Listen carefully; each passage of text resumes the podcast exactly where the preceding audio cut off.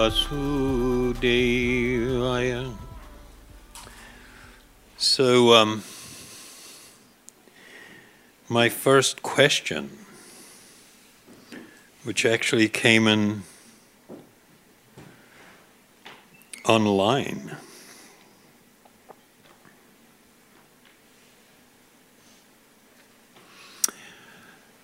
As eternal spiritual beings, are we part of the whole of the existence of the universe and therefore one with everything in the known universe? Or does our spiritual essence transcend space and time? Entirely. Sorry, forgot one word. It's so hard to put that into words. I always felt connected in a spiritual way to everyone, every animal and insect, even the trees and rocks, like we all exist together. So we must be connected somehow. Thanks for your time. Um, actually, this is a very serious question. As, as I mentioned, there are only two principal energies that exist primarily in, in the world as we know it, the universe as we know it. One is the material energy, the other one is the spiritual beings that occupy this space. And so our connection is not. Um,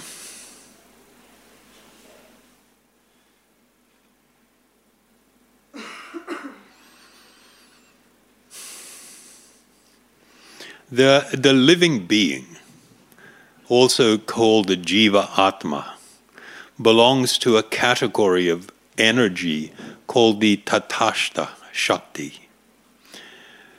Ta, Shakti means energy, Tatashta Tata means the shore, the shoreline on an ocean or a river.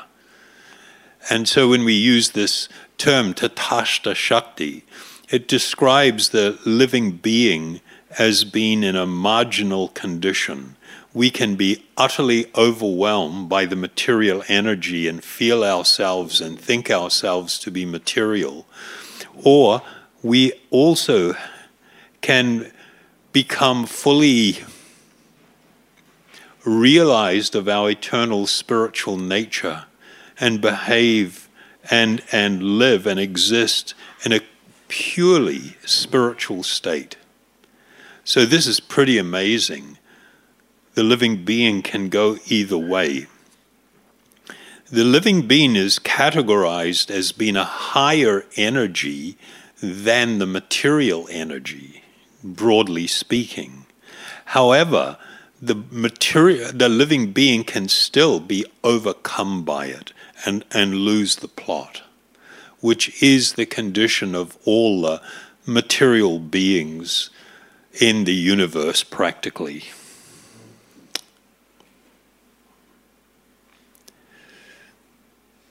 The material universe is material.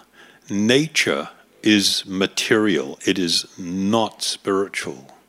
That's important. And so, but somebody goes, well, yeah, but when I connect with nature, it feels so spiritual. But it's kind of like, well, how do you define spiritual? I mean, one of the characteristics of spiritual is that it's unchanging and it's eternal. Is nature unchanging? No. Is it eternal? No. So it's sort of like, so, you know, often people actually haven't developed a clear framework of, of thinking about and discussing these things.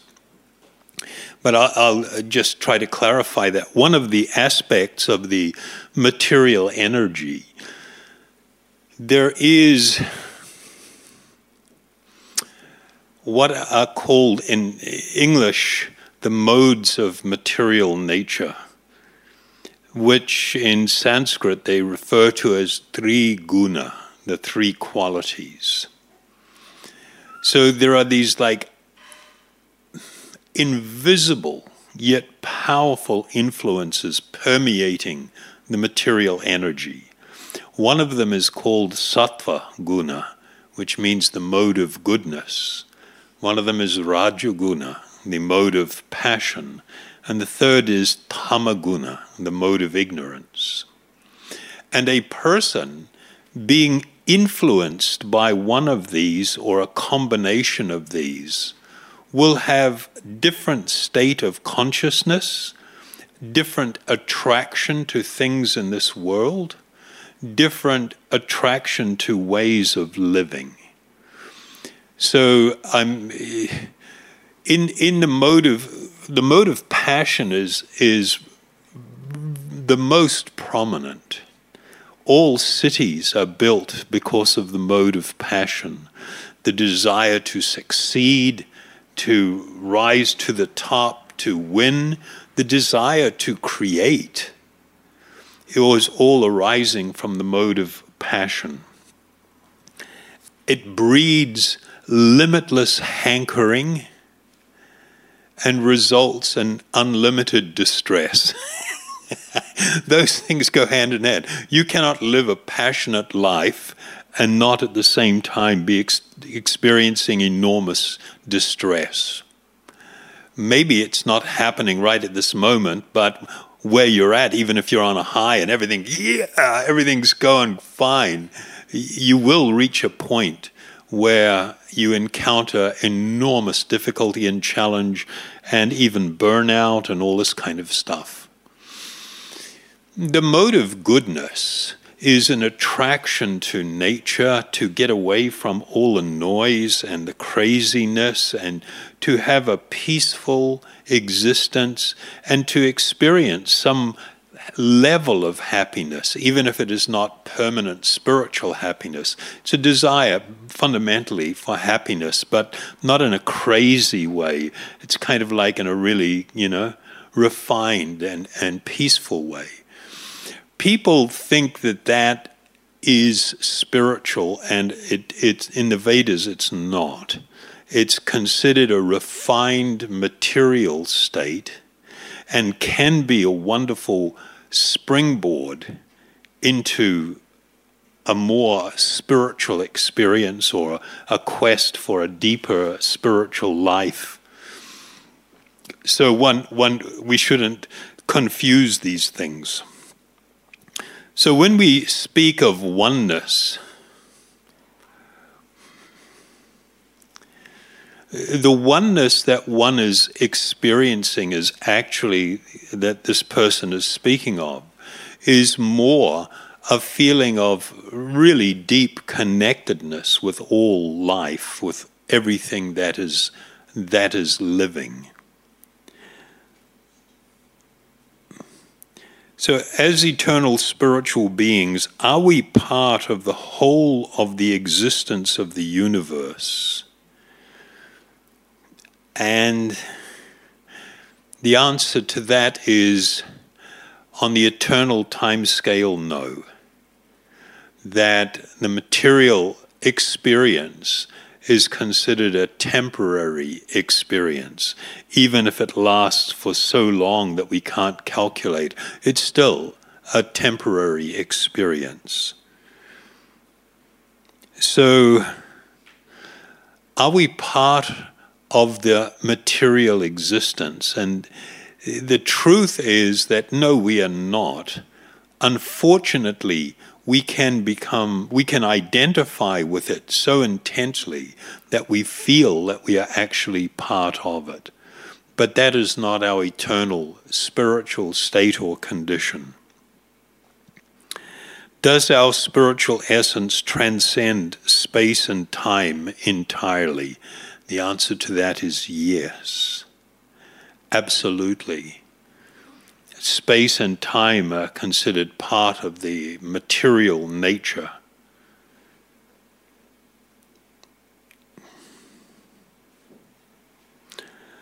I always felt connected in a spiritual way to everyone, every insect, animal and insect, even trees and rocks. Like we all exist together, so we must be connected somehow. Well, the answer is yes, we, we are all connected. It's described that from the spiritual perspective, the material energy is one of the energies of the Supreme Soul. Another energy is a spiritual reality or dimension that is different than this place. And the third category of energy has to do with the living beings who can exist in, in either sphere. And so th- that oneness, that connectedness that one can feel, for the yogis, they see that this world is. Let, let me just grab something here, one, one second. It will explain a lot.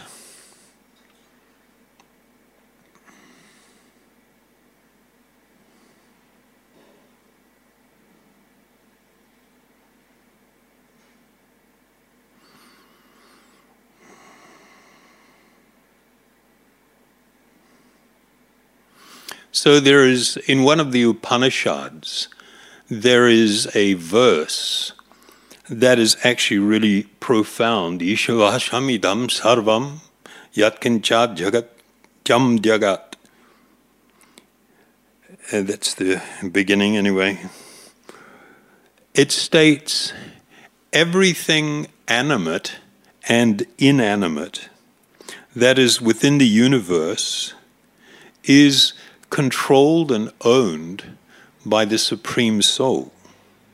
One should therefore accept only those things necessary for themselves, which are set aside as one's quota, and one should not accept other things knowing well to whom they belong. So, this is like the most amazing and perfect code to live by. It's the sense of, of um, where I fit. One of the, what's considered one of the tragic conditions of material existence or material conditioning is the sense of proprietorship, the idea or thought that I can own stuff.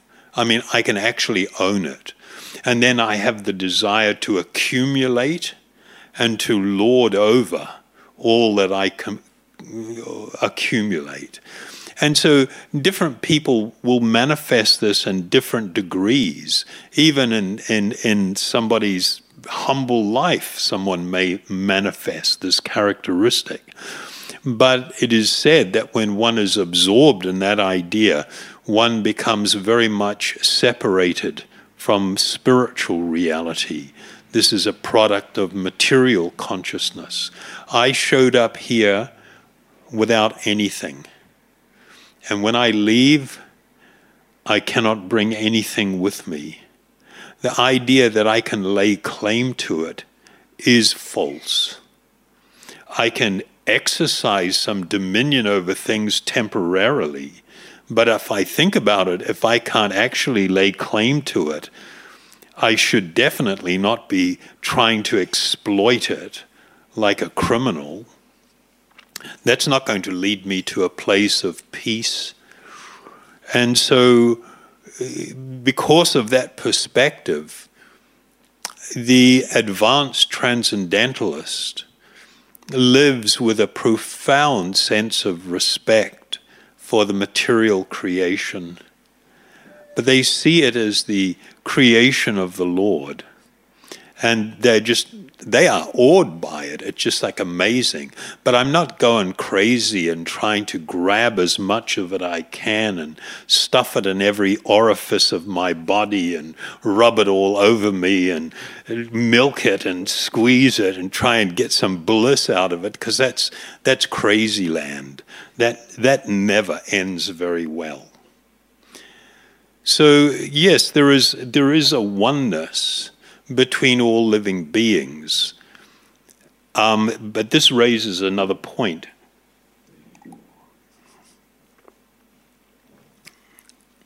The most common idea that is spread in the what we will call the yoga community and the spiritual people of the world, is an idea that was introduced by a great personality. His name was Adi Shankara, Shankaracharya of the seventh century. And he propounded an idea that was actually a non Vedic idea. The idea that there is no distinction between all the living beings. The distinction we see between each other is a false notion, it's a fantasy imposed by nature. And when we get rid of it, we all merge together as one consciousness. And there is no supreme individual consciousness. We are all part of that. And of course, that philosophy was picked up by all the hippies back in the 60s, the late 60s, and became very pronounced in the Western world and has actually fully penetrated i mean just like everything even even uh, religious institutions christianity and stuff. It's just like wow it's amazing how how this is has spread this way. But this is not the original teaching of the vedas.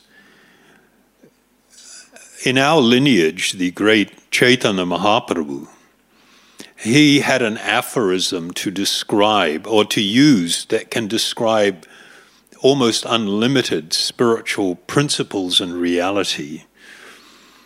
Um,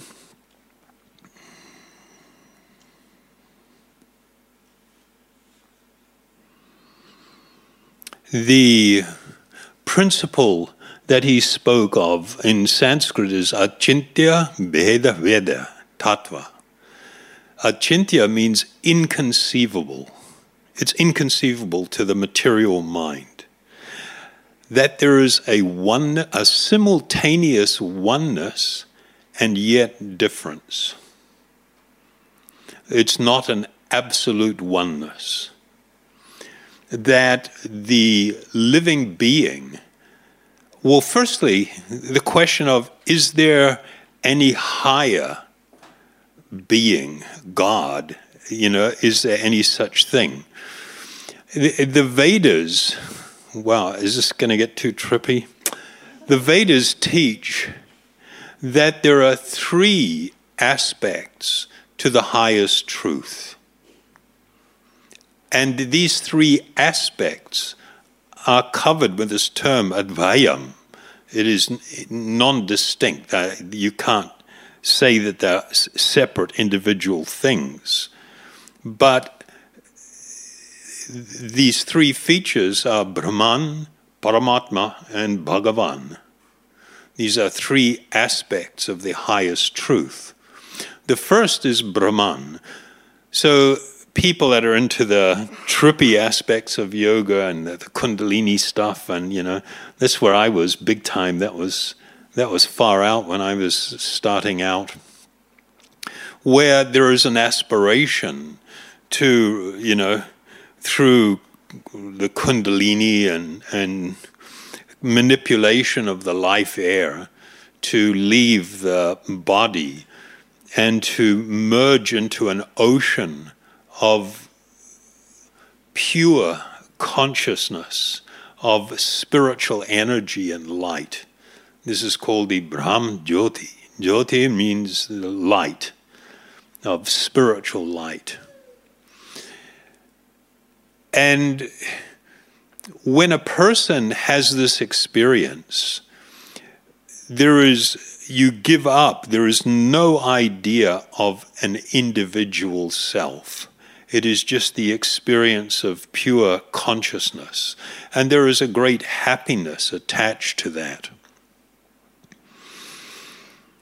But it is understood from the Vedas that this light is actually the effulgence of the Supreme Soul Himself, of Bhagavan. The other feature of the highest truth is called Paramatma. The living being is called the Atma, but there is also a Param Atma, a supreme self, a supreme soul. That is not you. You are not, nor can you ever become the Paramatma. You are eternally the Atma.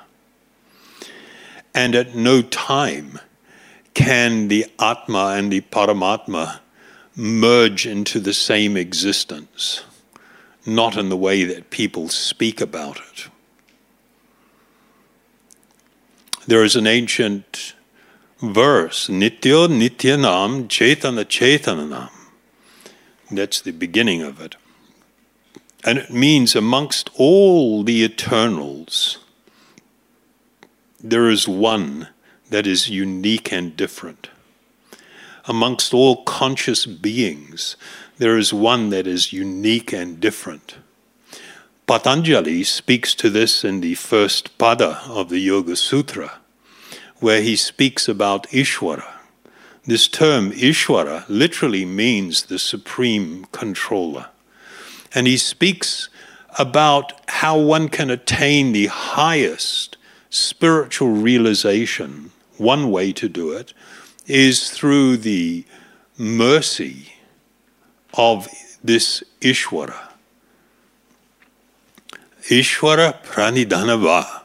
This is the verse that most certainly by complete surrender to Ishwara, one can attain the highest spiritual samadhi or condition of spiritual trance.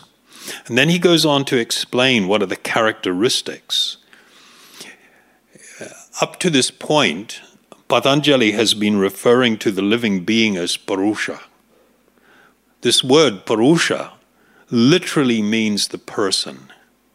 You're, you are a person not because of your body. Your body doesn't make you a person.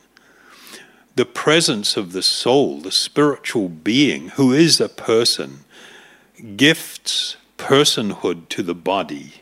And when the living being leaves, the body is no longer a person.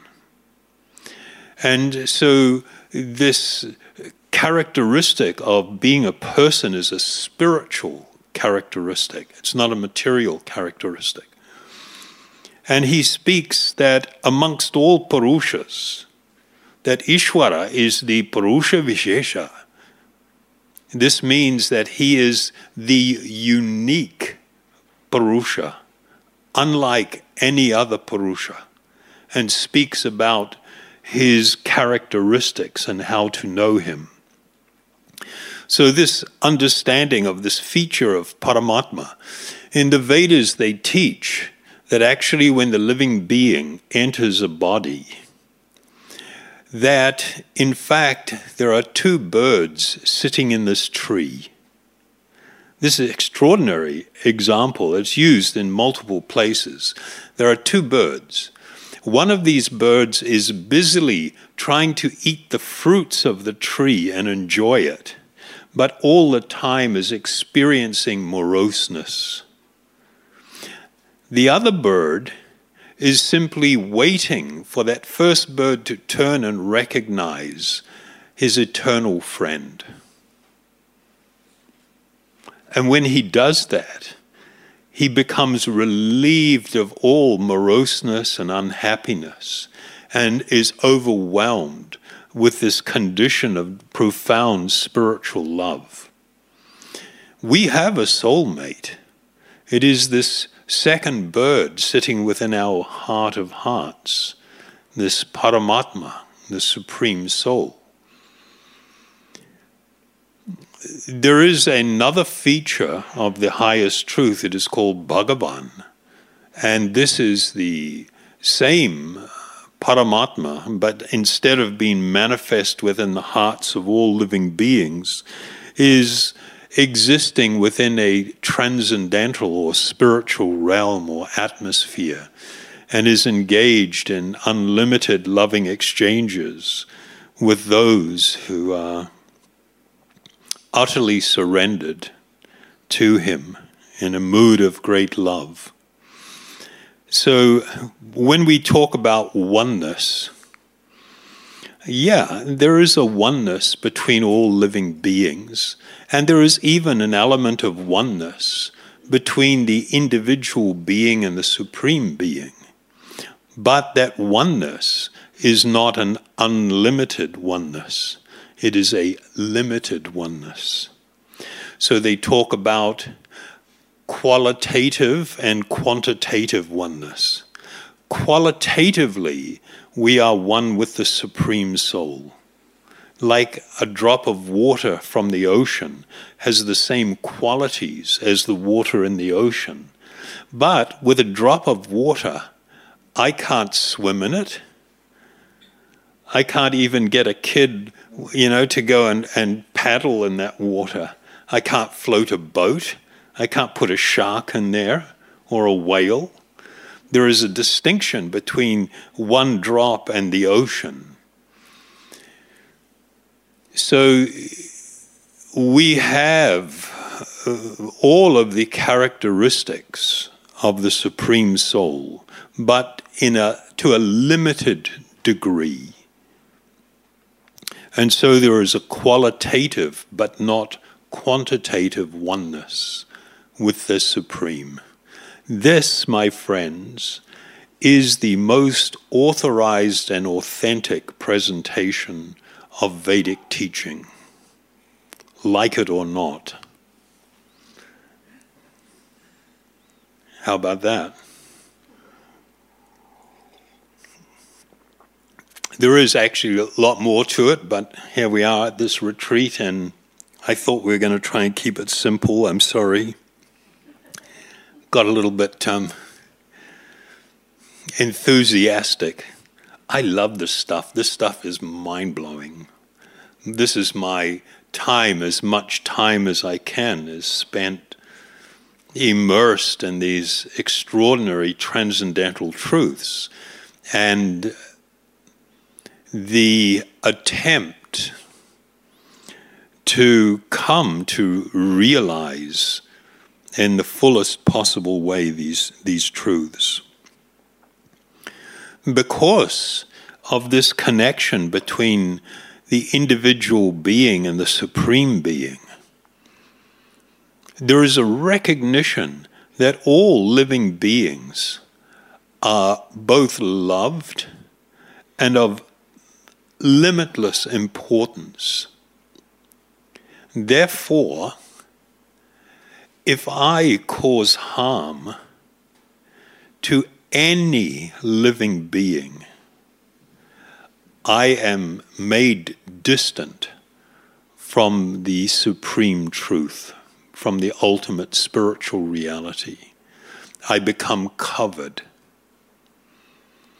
The origin of compassion is the recognition of the importance of all living beings that we are brothers and sisters. We have a common father, if I can put it that way. And for me to behave in a way that is ignorant or angry or hurtful, you know, when when everybody does the namaste, this eh, and and there's all kinds of different interpretations or speculations about what it means. This was a recognition of the two birds, both the individual living being and the supreme being residing within the heart of all. When I stand in front of you and I treat you in an ignorant or arrogant or hurtful way, I am doing this in the full vision of the Supreme Soul. That is embarrassing. and I will pay the price. The laws of karma. It's not like you've got this idea of an angry God who's going to start, you know, oh, you did that shit, now you're going to get it, you know. It's not like that. The laws of material nature that already exist will make it so that I cannot escape the consequences of all of my choices, of all of my actions. I am going to be held accountable and will pay the price. That, that is, is a truth that we cannot escape from. And so when somebody with folded hand, nam, there's two words, namaste, te means unto you. Namas is, is because of what's called sandhi, a juncture of words. It, the root is nama or namaha. Namaha is not just hi. it actually means to bow, to actually bow, to offer, not just some respect, but in great humility to offer obeisance. Because in doing this, I am doing it both to both birds, the eternal spiritual being who may be having a really bad day, hung up in material conditioning, identifying with the body, overwhelmed with lust, anger, and greed, and manifesting all these crappy things, or experiencing the fruit of past bad actions. But regardless, they are an eternal and glorious spiritual being and they are not only deserving, I should offer respect to them on that level. Okay? So I had a question about when it comes to enlightenment. And, and it's actually quite interesting question. Who is enlightened? Is it the body? Is it the mind? Or is it the soul? Or the self? And of course, the we, we first, enlightenment doesn't, people are going to maybe struggle with this one a little bit. The soul is always pure, is never contaminated.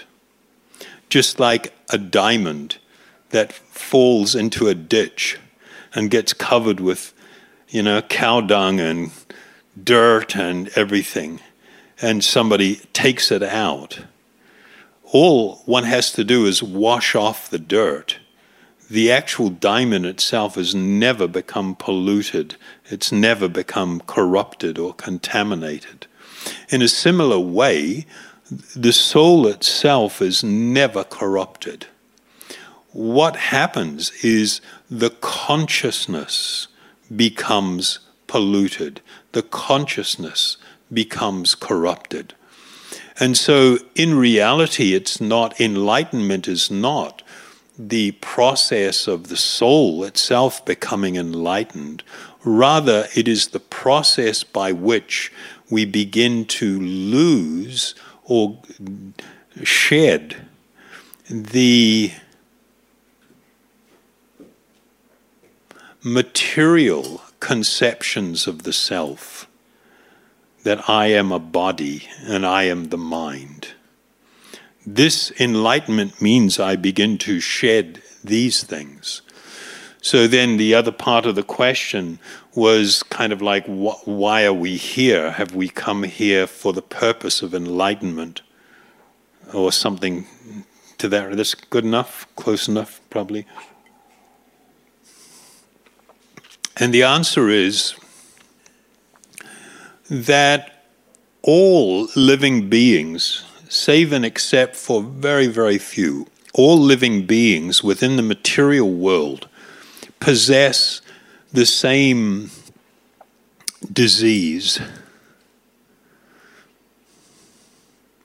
That disease is to see myself at the center of everything that it's all about me. I mean, it's amazing. I see everything in relation to me. I like that. I don't like that. Oh. and we're making all these judgments, and it's all about, you know, from, from the perspective of me as being at the center of everything. My whole life, and my whole life I see myself at the center of everything. This is considered a very fallen state because it is not reflective of any spiritual reality. The spiritual reality is I am not the center of everything. I am one tiny, tiny spark of God. Maybe I have ex- wonderful qualities and characteristics, but I am one amongst a limitless ocean of other spiritual beings. And even collectively, we do not compare to the grandeur, the wonder of the Supreme Soul. And so when I'm walking around, seeing myself at the center of everything, this is considered a very elevated state of corruption. So we exist in this material world because we desire to be like God. If I can put it that way, most people can relate to that and I live out my life at the center of everything. I look for others to exploit and enjoy, and I want to love and to be loved, but I'm the one at the center of everything. I see myself really at the center of everything. This is not an enlightened state, this is considered a very ignorant state.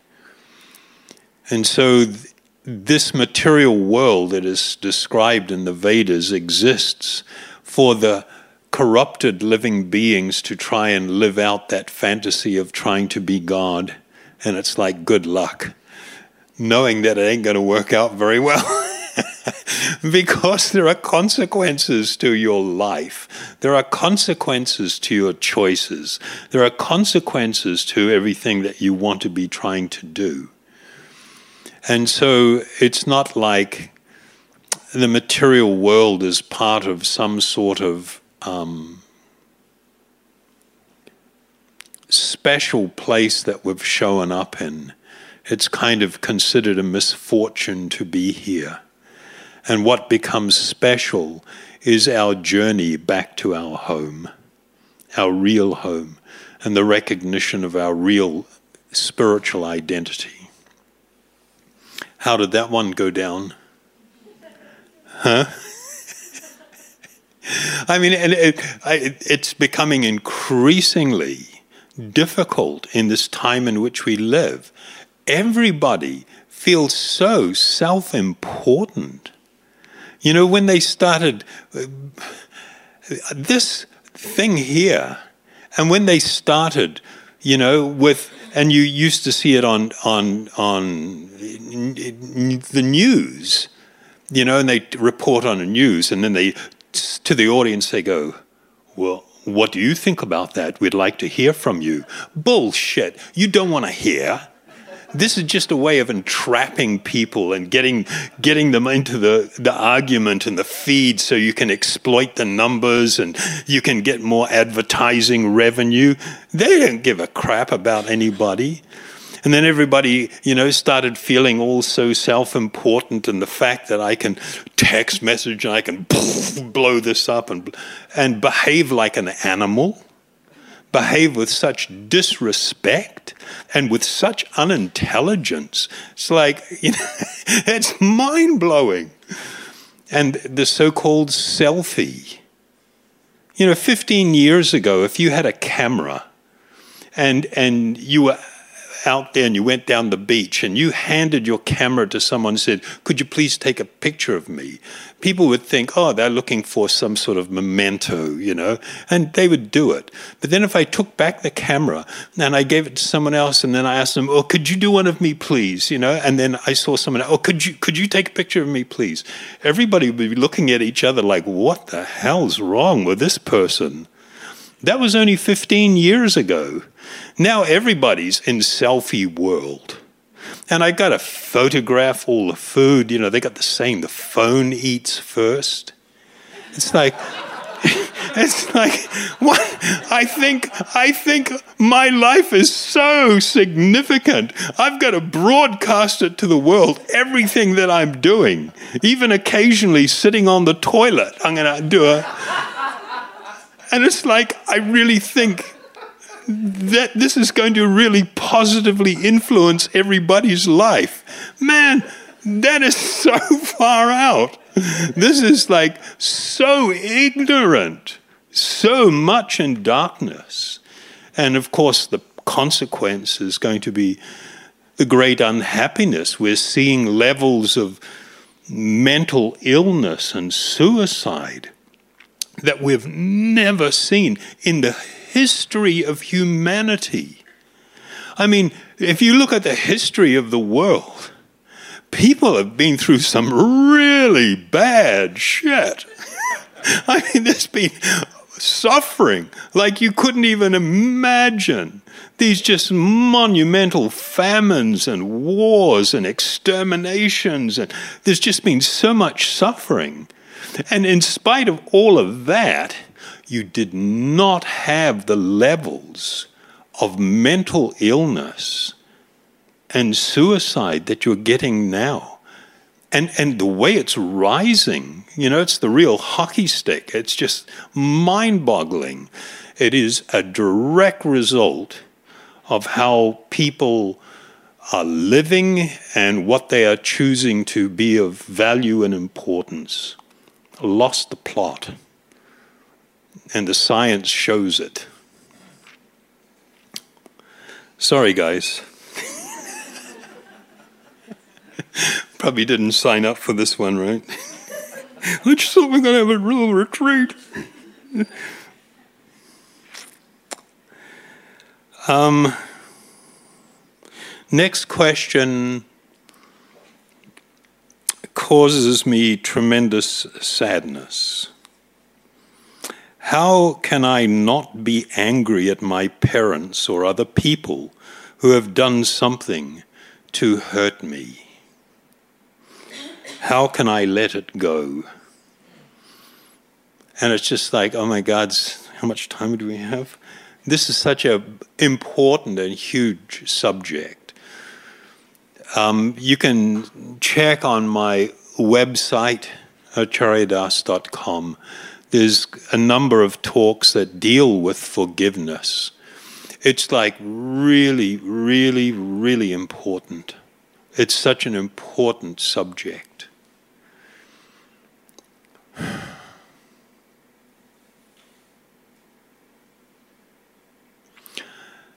The truth shall set you free. You can't imagine how important that, that little sentence is.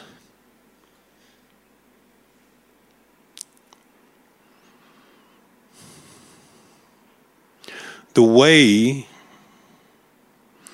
to become free from the, this form of suffering is to cultivate an understanding of my actual spiritual identity.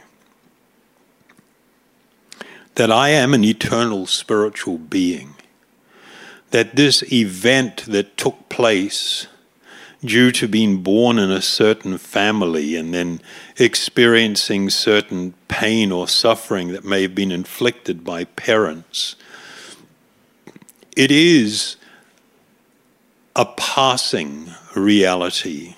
It is not an eternal reality if you cultivate an understanding of your actual spiritual identity,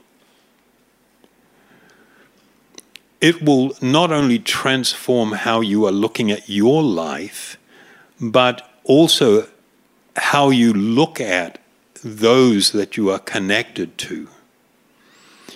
In reality, this person I call my mother and father, they're not my mother and father not eternally. I mean, I, I, the Vedic perspective is like amazing. You know, in this lifetime, people can get so caught up in in in their life and all the stuff that's going on, and are sometimes tearing their hair out, and they're laughing, and then they're crying and screaming at each other and fighting, and it's you know, it's just this like this this roller coaster and then everybody's in so much anxiousness, often about family. And then it comes to this experience called death. in the instant that you leave your body, you terminate your connection with so called mother and father and family, and you move on. You will take another body, and in that body, you will have another mother and father, other brothers and sisters, another husband or wife, other children or grandchildren. And then when that life comes to an end, you will abandon them and move on. And it's kind of like, wow, how insensitive is this? that all these people I declared undying love to in the past, or I was so concerned about, that just because of this, in, this fraction of time, I just leave that body and move on. And then I, and now I never, I never think of them again.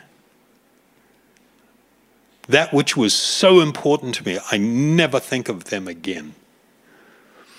And so, cultivating that understanding of even our current life cultivating, when I cultivate the understanding of myself as being a spiritual being, I will simultaneously be cultivating an understanding of others as being eternal spiritual beings also. And then my view will begin to change. When I see people overwhelmed by the modes of passion or ignorance or goodness, but particularly the modes of passion and ignorance. And I see them behaving in this extraordinarily hurtful and horrible ways.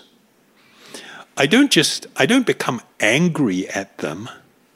I actually feel pity for them.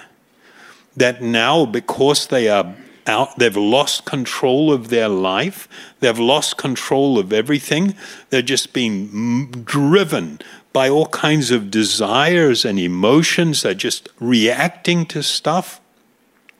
And they're engaging in speech and in action in that which is hurtful. It's just like, oh my God, why, why did you do that? Because what goes around comes around. The pain that you inflict on others will come back to visit you.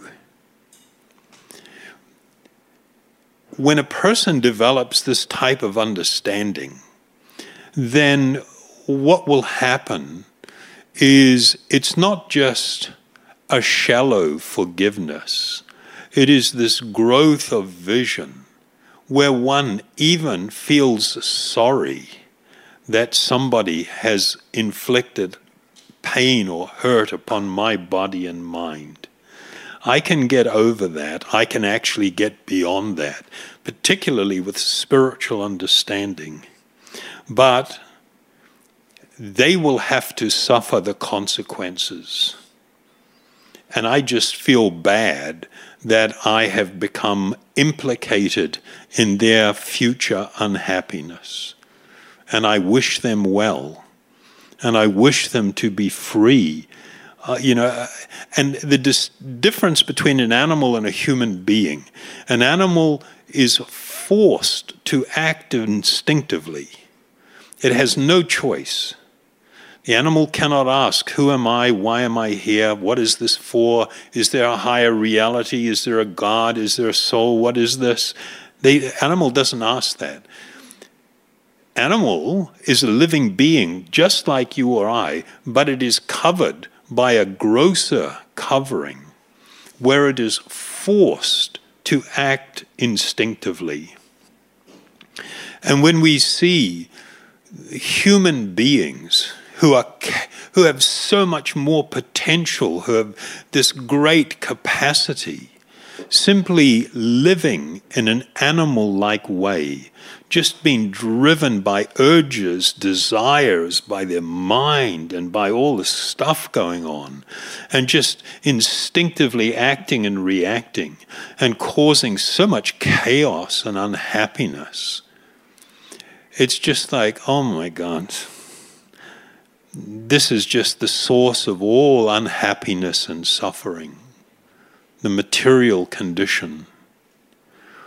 And so the person who asked this question, I humbly request that you sincerely endeavor to grow in this spiritual process.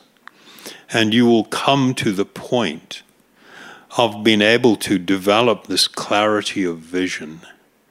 And you will then feel differently even about these people that uh, uh, we address as mother and father, as parents. You will be their well wisher. Your prayers for their well being, thoughts for their well being, even though they may have behaved horribly towards you, there will be prayers for their well being and a feeling of great sorrow that they have chosen a path of unhappiness. When a person grows in this experience, and it, it's gradual, it comes, you know, bit by bit, then forgiveness is natural and automatic. It is complete, complete, the forgiveness. And it is based on enlightenment, it is based on spiritual vision. I think that's about as far as I had a few other questions, but I think those were pretty long already. Yeah?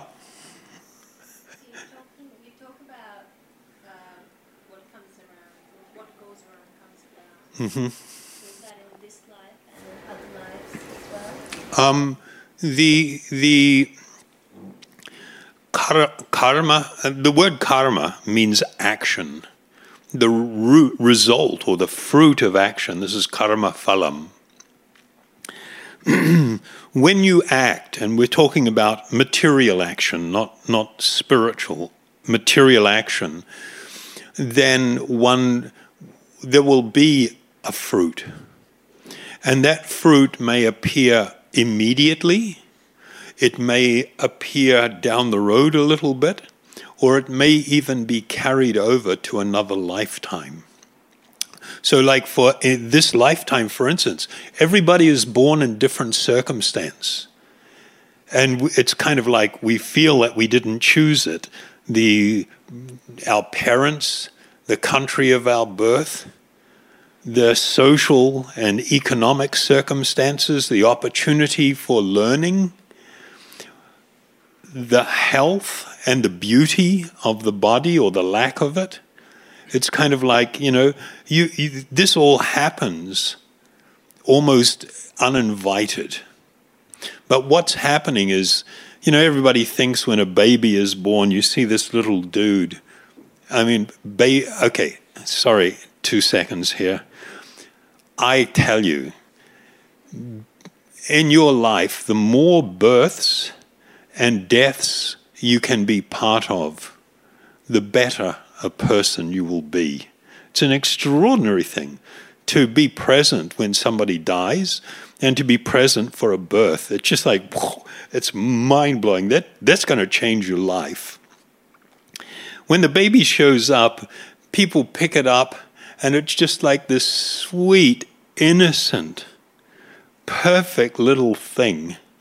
And everybody's heart is just like, oh, it's so cute. you know, it's just so innocent and pure, and no, it's not. what you're not seeing is when that little dude showed up, that little dude had a mountain of baggage with them. And that baggage will be unpacked through their life. And they will bring with them a tendency to have a certain type of personality, to behave or react to things in certain ways. You, you don't see it but it comes, they're not so innocent. They come with a mountain of karmic fruit that will manifest in their life. And so, this fruit of karma, you know, it can manifest even in other lifetimes. But there is another part to it. There's two parts that are considered extremely problematic. Patanjali talks to uh, talks to uh, the term, um, you know, creating these mental Im- impressions. There is reference in the Vedas to every time that you act, it plants a seed in your heart. And that that seed may sprout and manifest at any time. So when you we become conditioned by the actions that we perform, by the choices we make, we become conditioned to ongoing action and ongoing thought. It begins to shape where we go. And so choosing how to act, how to speak, is like critically important. Because what it does is begin to alter the course of your life. Now you are taking charge of your life and directing it towards outcomes that you are choosing. And that is like really, really important. Some people may ask, sometimes someone is like so good. They're so kind and they're so good. And then something like really horrible happens to them. And people ask, how could something so horrible happen to someone that's so good? It's kind of like, well, you know, that's you're seeing things from your perspective, but you have to question: Is my perspective all that there is to see. We're not seeing, you know, the laws of karma. We're not seeing the load that that person brings because good does not offset bad. When you engage in good activity, there is a good result. When you engage in bad activity or hurtful activity, there is a bad or hurtful result that will come from it. They don't cancel out. Both you must experience. So you can end up going down this pathway of goodness, but it doesn't cancel out all the bad that may have happened previously and the fruit of which you may still have to taste. That doesn't, that doesn't go away. Okay? Oh, yeah. Any any objections to another question? We're good. Okay, we're good. I guess with our uh, current understanding of how trauma works in people and how, especially children who go through a lot of trauma, yeah, uh, up until the age of seven, or even like going into adolescence, and how that shapes shapes you as a person, and then kind of determines you know the behavior patterns you have and yeah. how you lead your life. I think. So can I just speak to that? I mean, what we are seeking to do is to transcend all material conditioning. Whether my life has been really wonderful and excellent, and I'm kind of like all heady, and it's just like, oh, my life is so wonderful. or whether I'm, you know, oh, my life is crap, and I've been tortured, and now I've got all. Both are considered equal from a spiritual perspective because both of them are still material conditioning and both are going to reinforce material consciousness. So, yes, while we may say that to have a nice, gentle, loving family and, you know what I mean, be supportive is a more desirable outcome, not from a spiritual perspective, because that one can lead you to be, you know, lulled into the idea that the world is wonderful, that life is wonderful, and maybe you can keep that up for one lifetime, but it ain't going to keep going.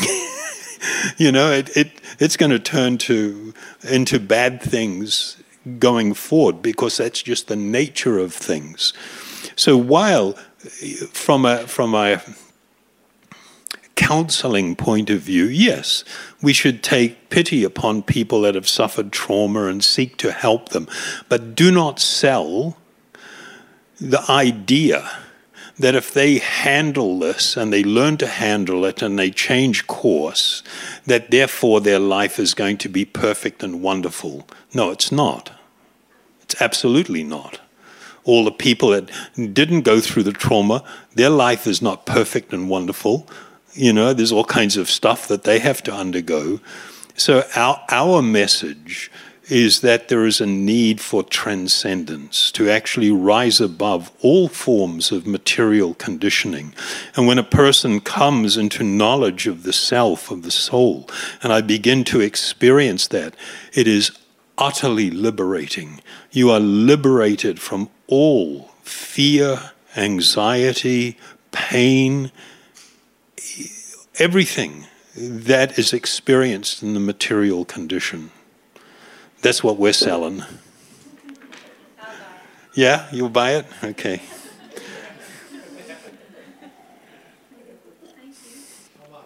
You're welcome. So I'll chant a little bit because we've probably gone over time.